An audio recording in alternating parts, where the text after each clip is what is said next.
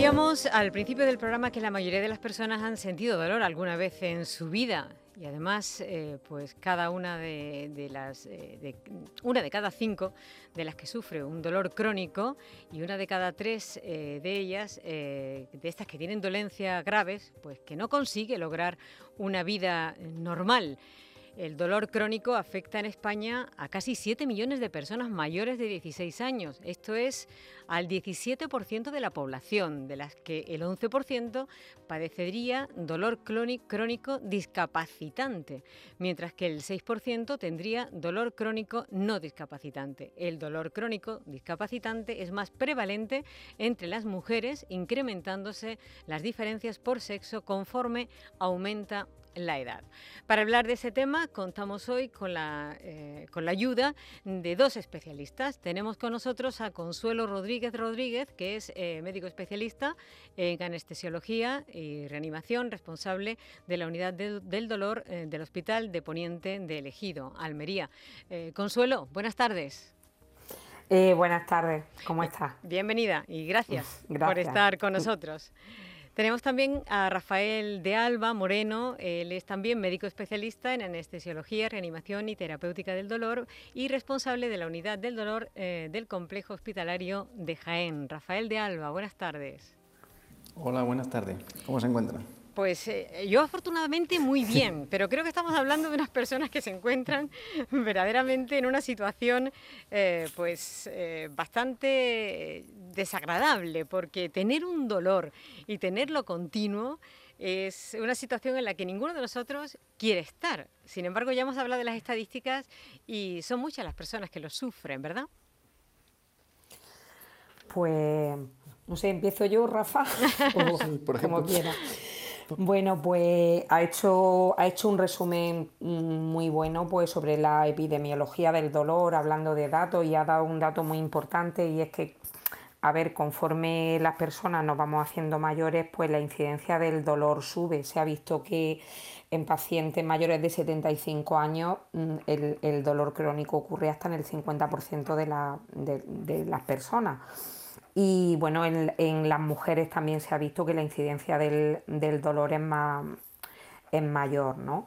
Este año, precisamente con la conmemoración o con el Día Mundial del Dolor, se, hacía especial hincapié en el dolor lumbar, que es uno de, bueno, el, dolor más prevalente ¿no? dentro de, del dolor crónico. Entonces, bueno, pues como hablar de cifra eh, muchas veces a lo mejor es un poco más mm, eh, impersonal.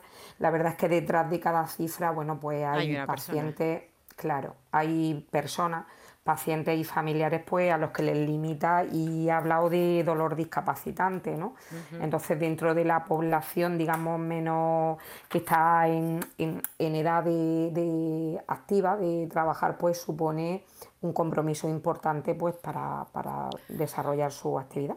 Yo creo que podríamos también empezar eh, explicando, porque quizás no todo el mundo que nos está escuchando lo sabe, cómo funcionan en Andalucía las unidades del dolor. A ver si en este caso nos lo explica Rafael. Hola, bueno, pues la unidad del dolor eh, lo que abarca un somos un conjunto de, especialistas, no tiene por qué ser anestesiología. Ahora estamos hablando del tratamiento multidisciplinar, es decir, que, afecta a muchos eh, especialistas, eh, desde atención primaria, que es la puerta de entrada, porque es lo que más pacientes ven, eh, hasta fisioterapeutas, rehabilitadores, psiquiatras, psicólogos, todos, todos estamos implicados en el tratamiento del dolor. Pasa que cuando ya son unos tratamientos muy rebeldes a, farmacológico o a fisioterapia, a, veces pues estamos en las unidades de lo que son, actúan sobre técnicas más invasivas. ¿eh? sobre todo pues, sobre todo pacientes mayores que son pluripatológicos y tienen muchos fármacos, entonces haciéndolo una técnica mínimamente invasiva muchas veces mejora el dolor y podemos bajar eh, los fármacos. ¿Y todas las provincias andaluzas cuentan con al menos una unidad del dolor o y me imagino que si es así, eh, en realidad serían pocas, ¿no? Pues, mm, bueno, eh, sí, Andalucía tiene en cada una de sus provincias al menos una. La mayor parte de las provincias tienen dos, tres o más unidades del dolor. Uno de, los retos del nuevo Plan Andaluz del Dolor, que está bueno, a punto de publicarse, es precisamente eso, pues hacer un análisis de la situación actual que tenemos eh, ver las necesidades que tenemos e implementar las que faltan en, algunos, en algunas provincias, bueno, pues que solo disponen de, una unidad del dolor. Eh, las unidades del dolor se digamos que, como ha dicho Rafa, son digamos la punta del iceberg o el último lugar al que acuden los pacientes con dolor crónico derivados, como ha dicho, de atención primaria, que es el primer paso, y, la atención primaria mm, básicamente es la que recibe casi todos los pacientes con dolor. Entonces, eh, bueno, hay unidades del dolor divididas, digamos, en tres estratos. Como él ha dicho, pues hay unidades más pequeñas en las que cuentan a lo mejor con uno o dos profesionales, una unidad de, digamos, de nivel 2 y la unidad de, de, nivel 3, que serían las de referencia, donde, como ha dicho Rafa, pues se hacen técnicas muchísimo más específicas y bueno, pues donde que no están disponibles, claro, en, sitios más pequeños. Hemos estado hablando, bueno, hace un momento del dolor lumbar, pero en realidad eh, hay algunas mm, enfermedades que están más relacionadas con la presencia del dolor, no solamente el dolor lumbar, eh, enfermedades como la artritis, fibromialgia, cáncer, neuropatías, fracturas, eh, pueden ser esas las más habituales, ¿no? Pero cada una me imagino que necesita un tratamiento diferente. Bueno, pues efectivamente, no es lo mismo tratar un, dolor post-operado de columna que un dolor radicular, en el cual el tratamiento es más específico que un dolor poliartrósico por una poliartropatía o reumatología. El tratamiento es mucho más diferente. Claro. Entonces, si hay un dolor localizado, se puede abordar desde una técnica intervencionista. Si hay un dolor más generalizado, pues tratamiento farmacológico, que a veces suele ser rebelde o, puede tener efecto secundario también. Eso también hay que, contemplarlo. Entonces, muchas veces hay que hacer un seguimiento exhaustivo cuando pautas un tratamiento para evitar los efectos secundarios, que eso eh, muchas veces es importante, el seguimiento de esos pacientes. Claro. La tolerancia del dolor también es eh, muy variable. Hay personas que toleran el dolor eh, más o menos bien y no necesitan casi eh, medicamentos y hay otras pues que todo lo contrario. Yo a mí me parece, no sé, eh, corríjame si me equivoco, que ustedes eh, dividen el dolor agudo o el dolor crónico. No sé si es por la duración del mismo o por la intensidad del mismo. Bueno, mm, efectivamente, bueno, la clasificación del dolor existen múltiples eh, pero efectivamente el dolor agudo es aquel dolor que aparece pues, cuando tenemos un, problema, una lesión, como has dicho bien, una fractura y eh, nuestro cuerpo responde de, una manera em, eh, normal, digamos, defendiéndose un poco de la agresión que tiene. En el caso del dolor crónico, que ya tiene una entidad propia, ya es una enfermedad como tal, no es un síntoma, ¿vale? Eh, sería el dolor que dura más de tres meses, un dolor que es difícil de controlar y que aparece durante más de cinco días a la semana. Entonces, bueno, digamos que básicamente esa es la diferencia entre el dolor agudo o crónico. Luego, pues, eh, se puede dividir en función de lo que causa el dolor, si el dolor es más eh, visceral, si el dolor es somático, si el dolor es neuropático. Em, también se puede dividir en función de la intensidad, si el dolor es leve, moderado o grave. En cualquier caso, lo que a mí me gustaría decir es que muchas veces, como el síntoma del dolor no se ve, eh, muchos de los pacientes se sienten no comprendidos. Quiero decir, ¿por qué? Pues porque eh, ¿cómo, cómo mides el dolor y el dolor se mide en función de lo que el paciente te dice. O sea que nosotros es muy subjetivo. En realidad, el paciente lo siente y uno no puede medirlo de ninguna forma. De hecho, yo no sé si eso existe o siempre se ha dicho. Lo del umbral del dolor. Eh, cada persona tendría, si eso de verdad se puede decir así, que no sé si es una manera de hablar o existe realmente y se puede medir de alguna manera, el umbral del dolor cada uno lo tendría eh, en un punto diferente. Entonces, lo que a ti te duele mucho, a mí me puede doler muy poco, o al revés. Hmm. Eso puede ser así. Sí, efectivamente. De hecho, cuando comparamos las escalas, pedimos al paciente qué, intensidad del dolor tiene, siempre lo valoramos de 0 a 10 y lo comparamos con ese mismo paciente. No puedes comparar, esa escala no la puedes comparar con otro paciente, no se puede extrapolar. Entonces, una consulta de primera, que viene un paciente que tiene un dolor, por ejemplo, te dice un dolor 8, que es un dolor ya muy intenso, a partir de 7 consideramos intenso. Si en la siguiente consulta el dolor le ha bajado un 2, pues consideramos que ese paciente ha mejorado. Pero se tiene que comparar siempre con él mismo, no con, con otros pacientes. Es que eso, verás, lo, pregunto más que nada porque en el parto, por ejemplo, cuando eh, tienes las contracciones, eh, yo a veces, a mí me pasó, por ejemplo, puedo contar por mí misma porque me pasó, dos personas pariendo al mismo tiempo y diciéndole a la que estaba al lado de mí, dice, pero, pero no te duele, si eso es imposible, si me está diciendo la máquina que te está doliendo muchísimo. Y la otra dice, pues a mí no me duele nada. Entonces, no sé, por eso yo pregunto si eso se puede medir de alguna manera, o porque eh, en mi caso, por ejemplo, era al revés, ¿no? Dice, pero ¿cómo te, que te va a doler, hombre? Si estás igual que estabas hace cinco minutos y nada, y a mí sí me dolía un montón. Digo, pues será que yo tengo un umbral del dolor completamente distinto a la compañera que tengo al lado. Entonces, por eso lo preguntaba, si hay alguna manera eh, de que se pudiera medir. Pero veo que no. Pues, yo, tenéis que iba, de lo que hacer, decimos. Sí, iba, claro, iba a hacer precisamente, iba a poner ese ejemplo. Yo también he parido y, estoy contigo. Bueno, te voy a tutear. Sí, sí, por favor. Vale. Y efectivamente en el parto eh, se ve, bueno, pues eso, que se puede medir la contracción, pero cada persona lo vive de forma diferente. El, dolor eh, no es solo... Mm, eh, digamos, un número en la escala, como ha dicho Rafa, cuando lo comparamos con el mismo paciente, efectivamente, pero cuando hablamos de hacer un abordaje multidimensional tenemos que ver que eh, los pacientes o el dolor se ve muy afectado por otros factores externos.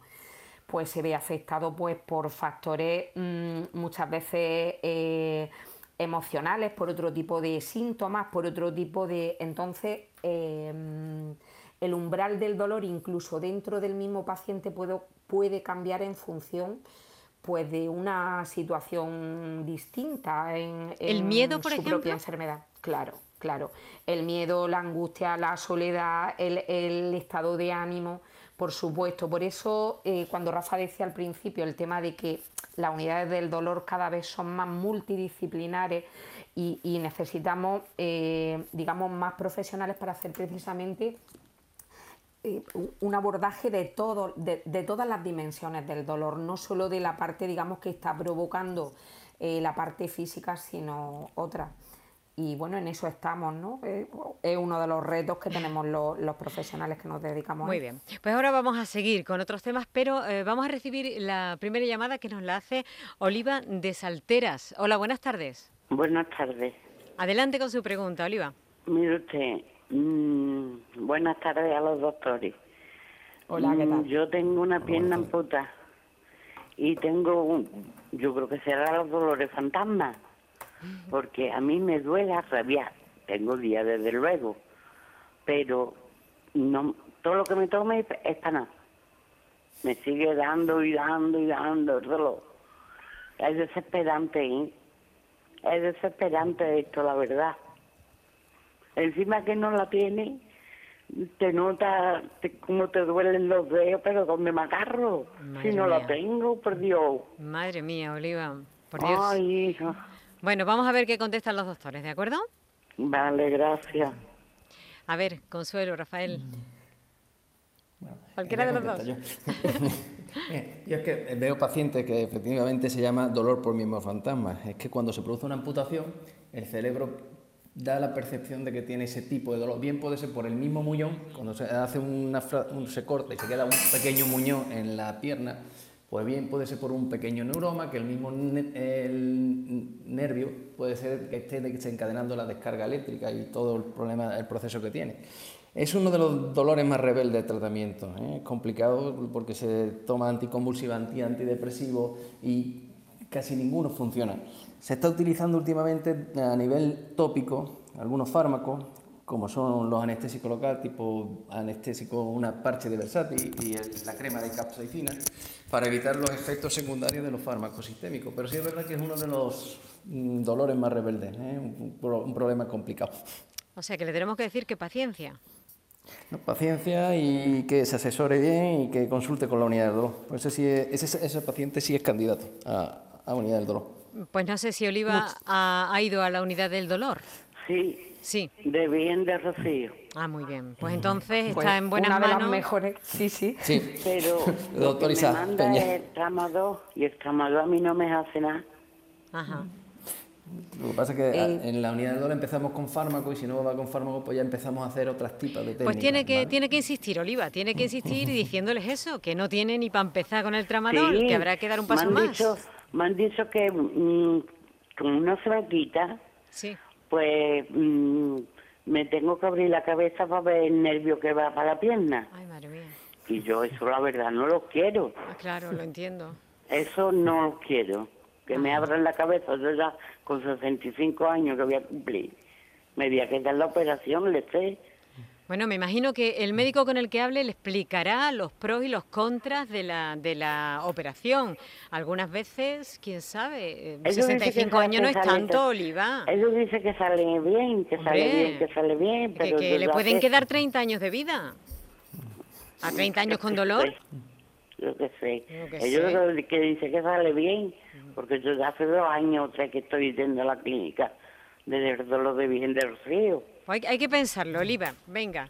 Mucho ánimo y muchísima suerte, Oliva. Gracias, hija. Venga. Hasta luego. Gracias. Bueno, eh, pues Consuelo, qué situación, ¿verdad? La de Oliva, madre mía. Sí, yo mm, quería decirle a Oliva y a los pacientes que están en su situación, porque muchas veces cuando aparecen con un dolor que es eh, intratable muchas veces, eh, pero yo siempre digo que si no podemos curar, podemos aliviar y si no podemos aliviar, podemos acompañar. Entonces, eh, muchas veces mm, los tratamientos que hacemos no son eficaces al 100%, incluso ni al 25%, como es el caso del, dolor por miembro fantasma. Y es muy interesante pues, que los propios pacientes, eh, en nuestro caso, pues ya se están llevando a cabo las escuelas de pacientes ¿Por qué? Porque la situación que tiene Oliva no es lo mismo vivirla en soledad que compartir, por ejemplo, sus experiencias con pacientes que tienen el mismo dolor y que dentro de los propios pacientes se pueden dar eh, recomendaciones de hábitos, de aparte de lo que nosotros hacemos como profesionales. Quería, quería eh, digamos, hacer este señalamiento porque me parece importante que sobre todo en dolores de muy difícil abordaje y tratamiento, aparte de los tratamientos con, fármacos, con pastillas o incluso pues con estimuladores, como, como se le está planteando a ella, pues que, busquen también alternativas, sobre todo en escuela de pacientes o incluso en tratamientos coadyuvantes que se llaman. Lo que pasa es que se les está pidiendo mucho, se les está pidiendo que se le eche gana a personas que normalmente pues les cuesta mucho tener una vida normal, no pueden hacer ejercicio, no pueden dormir normalmente, les cuesta participar en actividades sociales, en fin, que es que se les pide mucho, claro.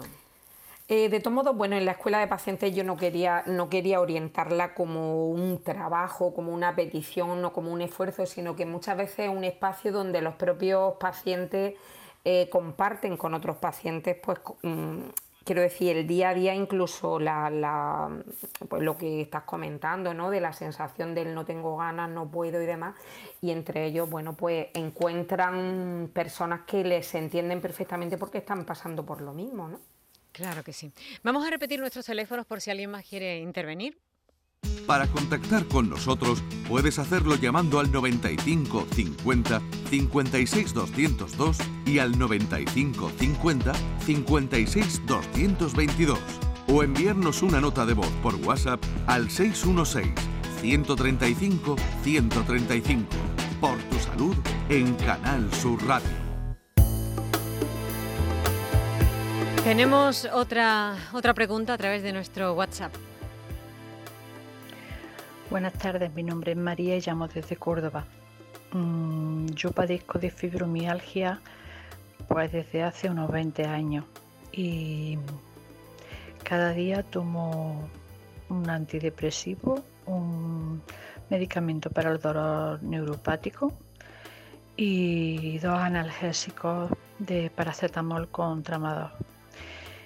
Eh, esto me hace pues tener mi vida muy, muy limitada no solo por la, por la medicación que tomo, que me, como que me baja mucho la capacidad de, bueno, de trabajar y de hacer una vida normal, sino porque el dolor, a pesar de todo, no desaparece.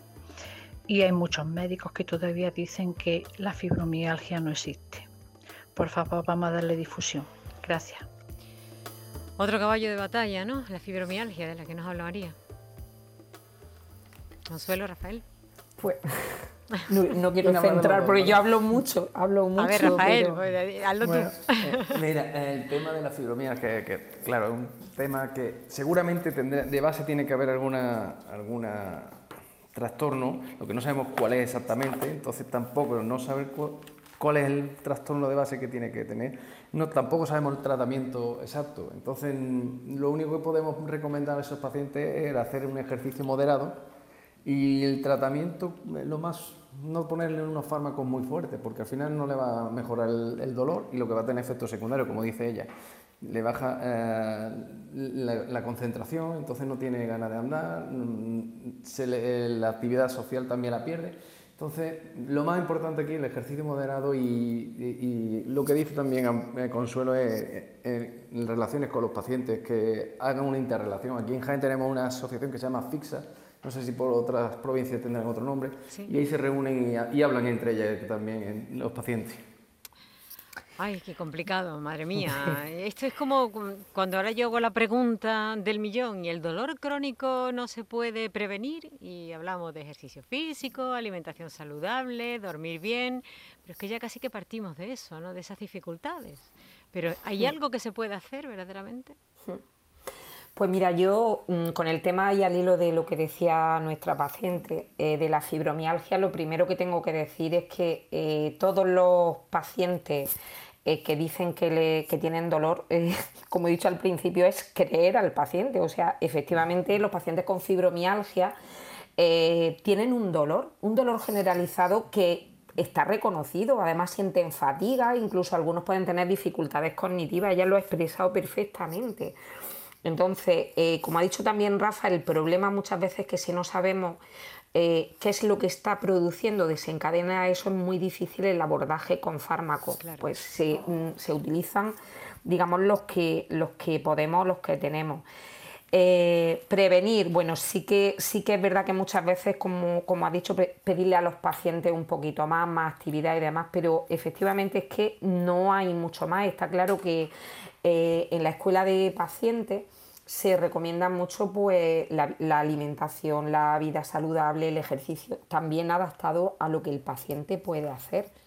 cada paciente tiene que escuchar su cuerpo y, ver lo que puede hacer. Evidentemente no se le puede pedir que corra una maratón, pero a lo mejor pues, levantarse de la cama, que muchas veces les cuesta, pues a lo mejor intentarlo y sí que es verdad que los hábitos de vida mejoran y luego hay que hacer, como he dicho, abordaje a otros niveles, pues abordaje, ella estaba tomando anticonvulsivantes, antidepresivos, que son, fármacos que además eh, dificultan, por ejemplo, pues el, a lo mejor el tema de, de poder hacer más actividad física, ¿no?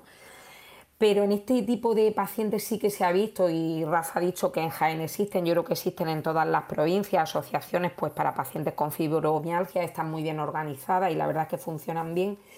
Y nosotros, por ejemplo, en la escuela de pacientes que tenemos en la unidad del dolor del Hospital de Poniente, que la empezamos en 2019 y con la mala suerte, digamos que las sesiones que hacíamos en 2020 con la pandemia no se pudieron hacer los talleres que se hacían presencialmente, pero sí que en este tipo de pacientes se han visto pues que mejoran mucho y ellos les ayuda mucho también compartir sus propias experiencias, como digo, entre pacientes. Bueno, pues eh, nos vamos a quedar de momento con esa opción eh, para que todo el mundo tome nota y busque en cada uno de los lugares donde vivan pues esas posibles asociaciones y esas ayudas eh, de otros pacientes que seguramente, como en cualquier otro, en otros casos, de otras enfermedades también están surtiendo efecto. Tenemos otra pregunta ah, de un oyente que nos escribe un WhatsApp donde dice, em, he escuchado lo de la unidad del dolor. Quería comentar mi caso. Llevo un año y medio con fuertes dolores en las cervicales que derivan a la cabeza, a la escápula izquierda y al brazo izquierdo, llegando a dormirse. Me han mandado todo tipo de tratamientos y no mejoro. Ahora mismo estoy tomando, y leo, a ver si lo digo bien, pregabalina núcleo CMP forte, arcoxia y robacisal. Y no mejoro, ya no sé qué hacer. Yo no sé muy bien lo que he leído ni lo que es, pero si ustedes lo han entendido, que seguro que sí, ¿qué le podemos decir a este oyente? Bueno, pues eh, primero habrá que hacer un diagnóstico si tiene algún problema a nivel cervical con una resonancia y si se descarta cualquier tema de organicidad, lo, normal la mayoría de las veces, muchas veces es un dolor miofacial, un dolor producido por unas contracturas musculares que a veces son, no, no hay diagnóstico por imagen, sino un diagnóstico clínico, y a veces se puede hacer una infiltración con estésico local en los puntos donde, eh, punto gatillo, punto doloroso que tiene y que a veces se irradia incluso hacia la cabeza, y si mejora eso y dura poco tiempo se puede utilizar también la toxina botulínica para ese tipo de dolor. También hay que hacer el diagnóstico correcto, evidentemente. Si tenemos una cervicobraquialgia y el problema es una hernia de disco, pues habrá que tratar la hernia de disco o cervical. Claro. Dependiendo del el tratamiento, depende de la etiología también muchas veces. Ya que estamos hablando de tratamientos, ¿cuáles son las técnicas más avanzadas? Lo último que, que hemos podido, de lo, de lo que podemos estar orgullosos o que estamos viéndole un poco la luz a este tema tan complicado. Bueno, es que cada pues los, neuroestimuladores quizás se me ocurre por... Y Rafael tiene muchísima experiencia ¿no? en terapia implantable. En Jaén ya llevamos desde el año 90, muchos fueron casi pioneros. en Jaén, hmm. mi predecedor, que es don Diego Contreras, estuvo ya desde el año 80 y hmm. tanto, se empezó mal. Entonces tenemos una trayectoria de muchos pacientes, igual que en hmm. otras provincias como en Córdoba, en Sevilla, en Málaga. Entonces, esos tipos de dolor, para dolor muy rebelde, principalmente para pacientes operados de columna que no quedan, que queda un dolor residual, con dolor neuropático en la pierna muchas veces, el neuroestimulador va bien.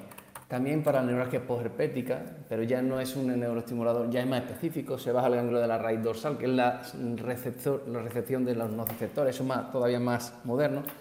En fin, hay muchos tipos de técnicas, son más invasivas, evidentemente, ya son técnicas que tienes que entrar en la columna, uno lo hacemos nosotros percutáneo, otro lo hacen los neurocirujanos, pero es una técnica un poco más compleja. Pero los resultados, si están bien indicados, suelen ser buenos. También hacemos fase de prueba, no todo el mundo le da, que le llegamos, le ponemos un cable y le ponemos la pila. La pila es el generador que produce el generador. Primero hay que tener dos, tres o incluso cuatro semanas fase de prueba y si le calma el dolor, le ponemos la fase definitiva, porque no a todo el mundo le suele ir bien. Es muy complicado, el dolor es complicado. Muy, muy complicado. Y yo creo que además eh, tenemos otro problema y es que durante la pandemia eh, los pacientes crónicos eh, parece que están peor, ¿no? Yo me imagino que eh, cuestiones como estábamos diciendo, ¿no? La actividad, el ejercicio físico, que son importantes para estos pacientes y se vieron limitados a causa de las restricciones. Luego, la falta de acceso a la atención, a la atención directa y presencial eh, eso me imagino que provocó una limitación terapéutica importante. Y claro, esto unido a las secuelas psicológicas de la pandemia, que yo creo que eso sí lo, en fin, supuso un problema para todo el mundo. Yo creo que incluso más para estos pacientes, ansiedad, tristeza, preocupación, soledad. Fue una, un cóctel molotov eh, que yo creo que fue importante, ¿no? ¿No os parece?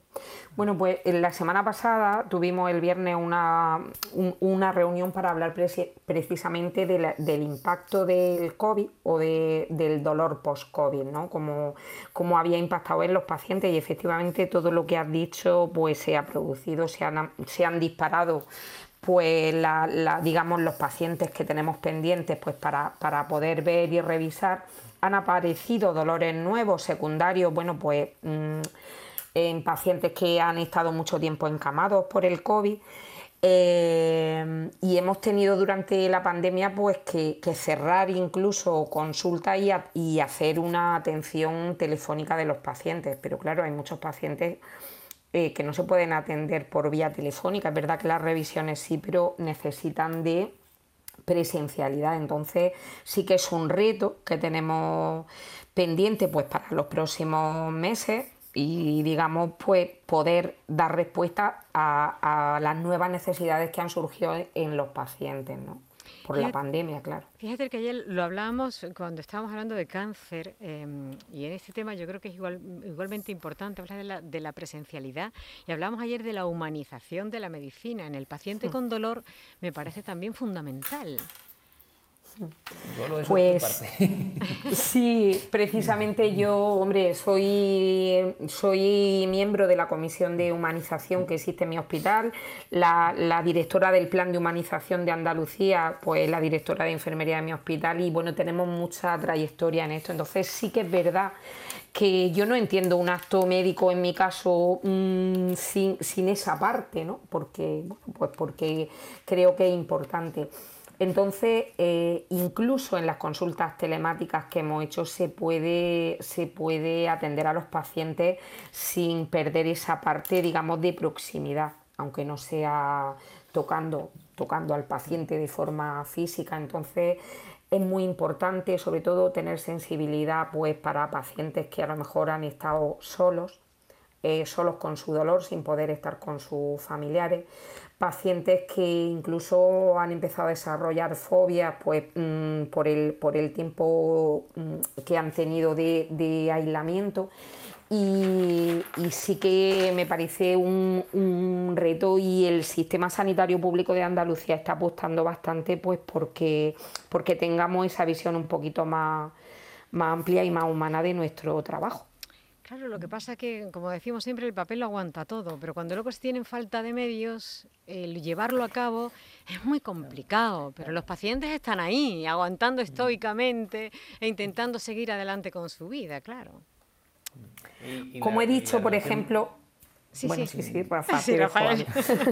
que digo que la relación médico-paciente es súper importante, la empatía, todo eso es importantísimo. No es lo mismo que de un día que esté el médico un poco cansado y lo vea un poco agrio entre comida, que si está le cuentas alguna cosilla alguna, y tiene más, más empatía con el paciente y el paciente recibe el tratamiento diferente, ¿eh? incluso que eso es importante. Y le da seguridad y, y, otras sensaciones que yo creo que son importantísimas. Hablabais hace un momento de la familia, yo creo que el apoyo de la familia es muy importante. Vamos a hablar ahora de eso, pero vamos a recibir primero la llamada de Gregorio, que nos llama desde Granada. Gregorio, buenas tardes. Hola, buenas tardes. Mm, mire, quisiera hacerle una pregunta a los doctores porque eh, padezco de lumbalgia. Tengo un problema en la espalda, llevo bastante tiempo y me hicieron un bloqueo en la unidad del dolor aquí en Granada, pero no, no me ha hecho efecto. Y ahora últimamente me han hablado de una técnica MBST, una resonancia magnética terapéutica, que por lo visto no le tiene seguridad social, quisiera ver si me pudieran dar información los doctores. pues esa pregunta es bien directa. Adelante. bueno. Sí. Adelante, Consuelo. Rafa, Rafa, Bueno, te cuento. Yo tengo actividad privada y tengo. Entonces, mm, normalmente eso lo, suele hacer, suelen tener algunas clínicas de fisioterapia. Eh, lo que hace es crear un campo magnético hay estudios publicados en Alemania, pero yo no tengo la seguridad de que ese, vamos, porque no lo tengo conocimiento, es una, una técnica nueva.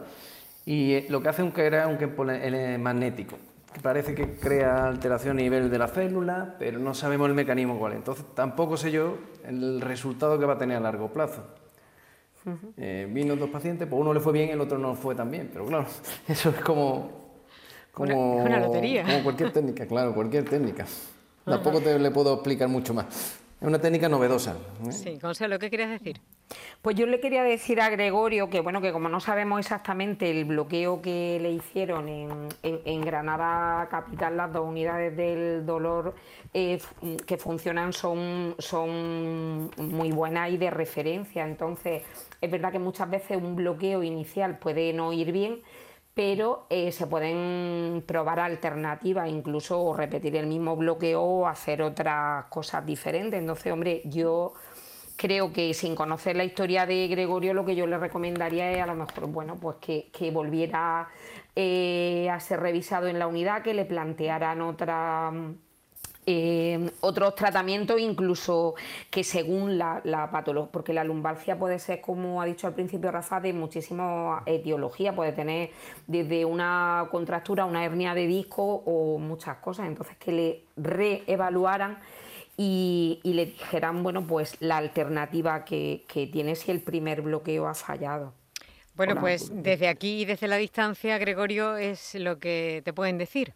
Pues vale, muchas gracias y muchas gracias por la, por la atención. Pues gracias a ti por la llamada, Gregorio. Nos habíamos quedado eh, hablando del apoyo familiar. A mí me parece fundamental, creo que en esto como en cualquier otro, otra cuestión eh, de salud, pero claro, para que funcione hay que ofrecerles información, recursos, fin, luego apoyo emocional, social. Vuelve a ser complicado y un poco el pescado que se muerde la cola. yo, yo insisto, yo soy muy, muy pesada y tengo quizá mucha fe o mucha, mucha, yo le, pongo muchas ganas, sobre todo yo hago eh, muchísima de, bueno, la, boca, la actividad que hago con pacientes, sobre todo en dolor oncológico.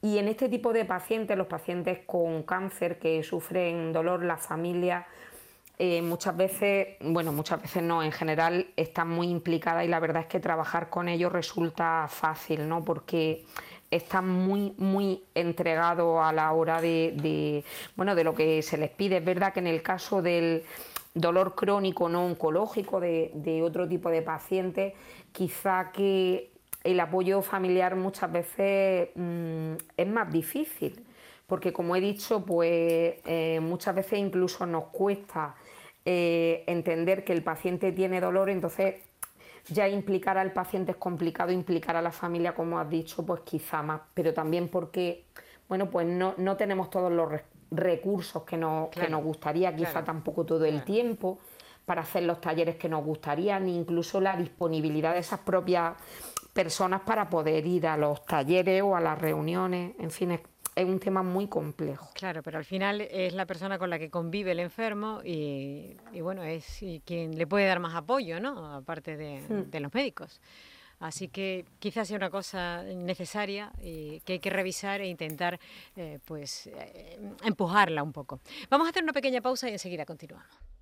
Para contactar con nosotros puedes hacerlo llamando al 95 50 56 202 y al 95 50 56 222 o enviarnos una nota de voz por WhatsApp al 616 135 135 por tu salud en Canal Sur Radio.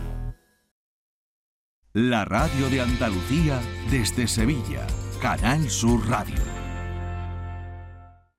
Bienvenidos a Sacaba. Mil metros de electrodomésticos con primeras marcas. Grupos Whirlpool, Bosch y Electrolux. Frigoríficos, lavadoras, hornos, vitros. ¿Quieres más? Aires acondicionados, aspiradoras, pequeños electrodomésticos. Y financiamos en 12 o 20 meses sin intereses solo tú y Sacaba. Tu tienda de electrodomésticos en el Polígono Store en calle nivel 23. Ven a ver nuestra exposición y sus 25 años de experiencia. Sacaba.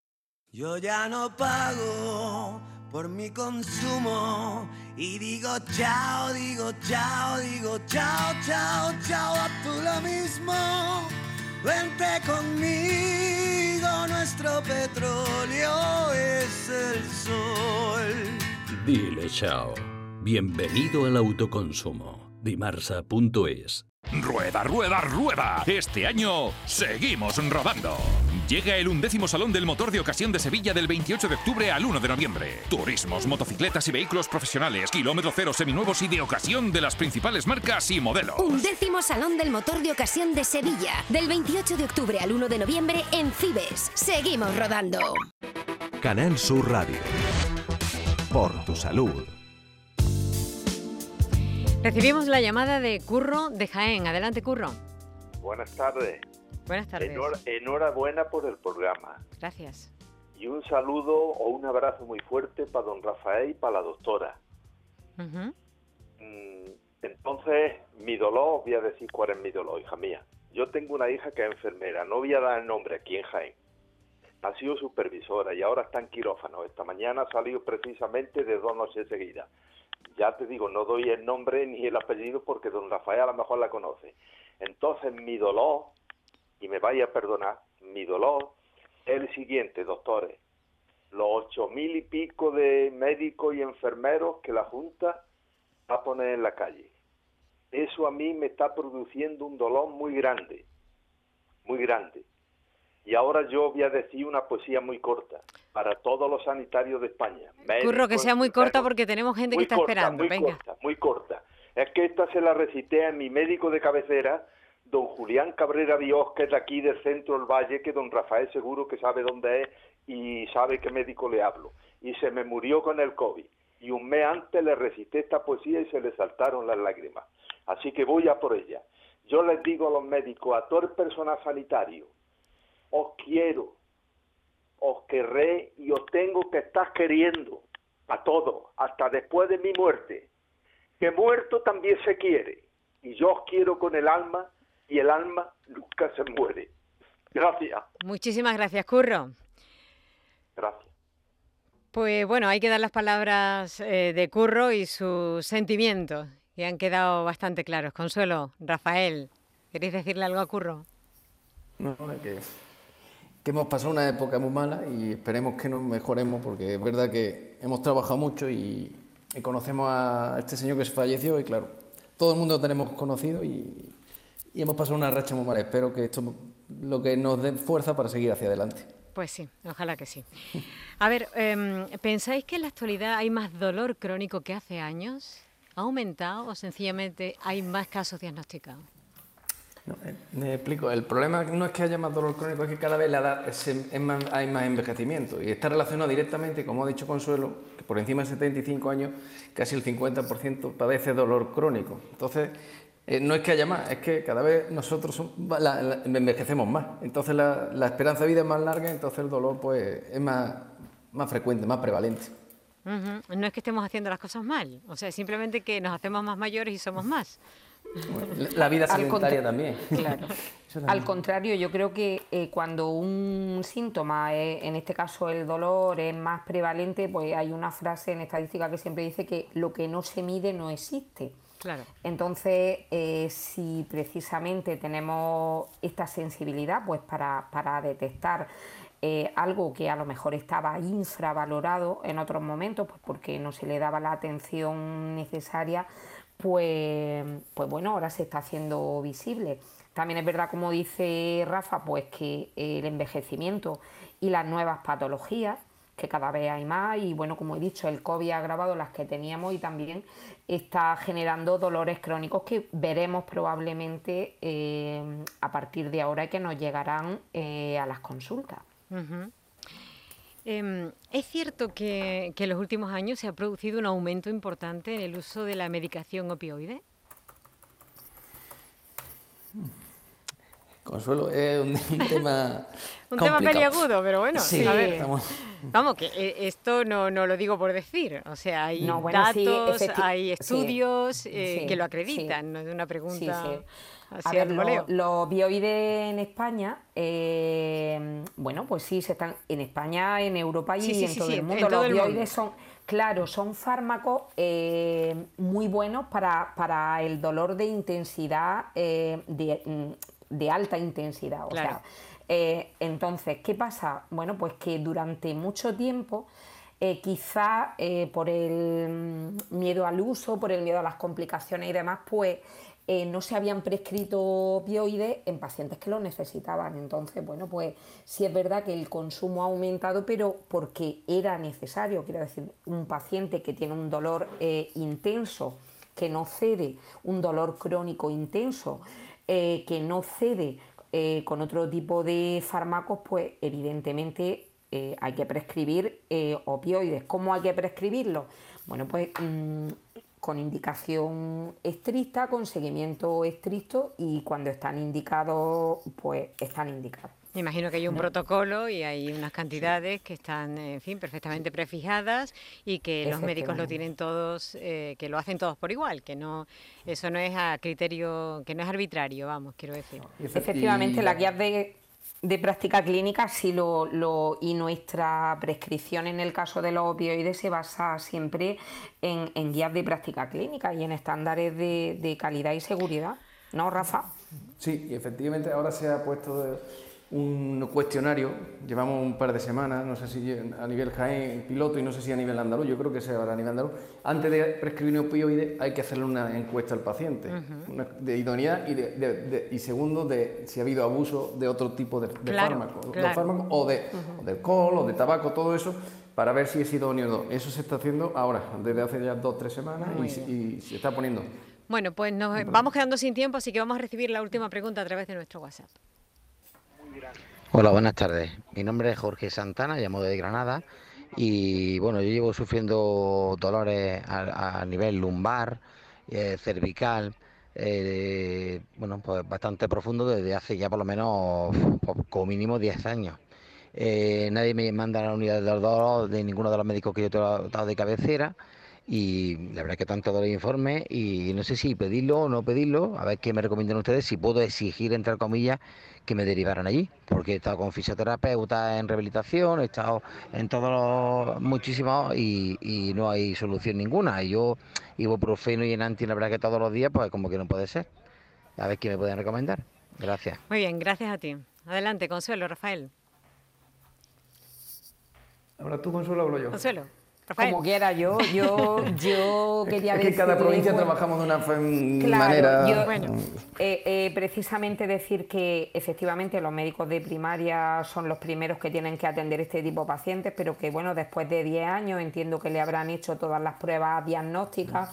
Eh, seguramente a lo mejor le ha visto el traumatólogo, el rehabilitador. No, eh, lo primero que hay que hacer antes de derivar a un paciente a la unidad del dolor es haber hecho un diagnóstico claro de cuál es el origen de ese dolor, pues para que nosotros en la unidad del dolor podamos digamos, hacer el tratamiento orientado a la causa que produce ese dolor. Entonces, claro, desconozco si este paciente ha sido ya valorado pues, por, especialistas previos para descartar otro tipo de patología, ¿no? Nos falta, nos falta información. Eh, bueno, eh, se nos acaba el tiempo. Eh, una última pregunta. ¿Cuál crees que es el futuro del tratamiento del dolor? ¿Se investiga lo suficiente en este terreno? A ver, Rafael. Pues las casas comerciales sí están investigando. Pasa que eso cuesta también dinero. Fármaco, claro. Y el problema es que si cuesta mucho dinero hacer de sacar un nuevo producto, pero sí es verdad que hay varias casas comerciales que se están trabajando en algunos productos que se sacarán en un, en un futuro y en algunos dianas terapéuticas que se sacarán y se ve, eh, esperemos que mejore la calidad de vida de los pacientes. Ojalá que sí. De todas maneras, la investigación ahí está. Vamos a recordar que el Premio Nobel de Medicina, los descubridores eh, del de, ese termorreceptor que interviene de forma decisiva en muchas de las causas del dolor crónico, ha sido el Premio Nobel de Medicina este año y eso yo creo que es importante, ¿no? Pues tendremos que ir a, tendremos que ir y bueno, también, también habrá que ampliar el abanico de fármacos que hay que utilizar en el tratamiento del dolor y bueno, ahí lo dejo pues porque tenemos eh, en Canadá, por ejemplo, se están usando los cannabinoides que en breve, bueno, pues también tendremos que... En fin, hay, hay futuro y yo creo que lo más importante es decirle a nuestros pacientes que, que seguimos buscando respuesta a, su, a su dolor. Pues con eso nos vamos a quedar. Y con lo que hemos dicho, telemedicina, visitas presenciales, control diario de los pacientes, rehabilitación, intervención psicológica y ese buen hacer y esas buenas intenciones de eh, doctores como los que hemos tenido hoy con nosotros y a los que les agradecemos eh, muchísimo que hayan estado. Consuelo Rodríguez y Rafael Alba, ambos responsables de la unidad del dolor. Eh, Consuelo del Hospital de Poniente de Elegido, Almería, y Rafael del Complejo Hospitalario mm, de Jaén. Gracias por haber estado con nosotros esta tarde. Gracias, a, vosotros. de verdad. Y un abrazo. Y gracias también a Manuel Fernández y a Kiko Canterla, que han hecho posible este programa. Y recuerden, convivir con el dolor es complicado para quien lo padece y para quienes conviven con el doliente. Una vez más, entonamos ese ojalá las musas estén de parte de los científicos y les inspiren soluciones y a los gobiernos les inspiren para derivar partidas para la investigación que falta hace. Y además, si es posible, que eh, despertemos mañana sin tener que entonar una canción como esta, hombre. Hasta mañana.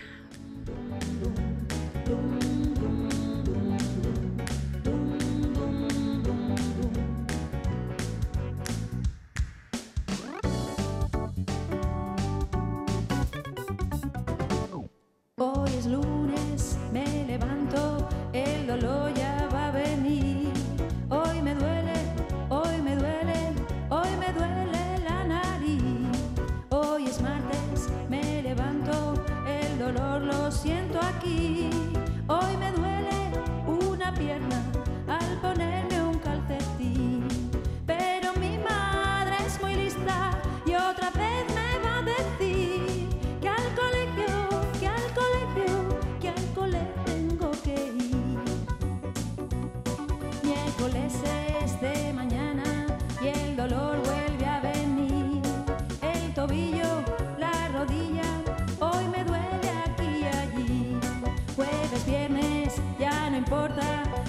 no puedo resistir. La barriga, la pestaña, otro dolor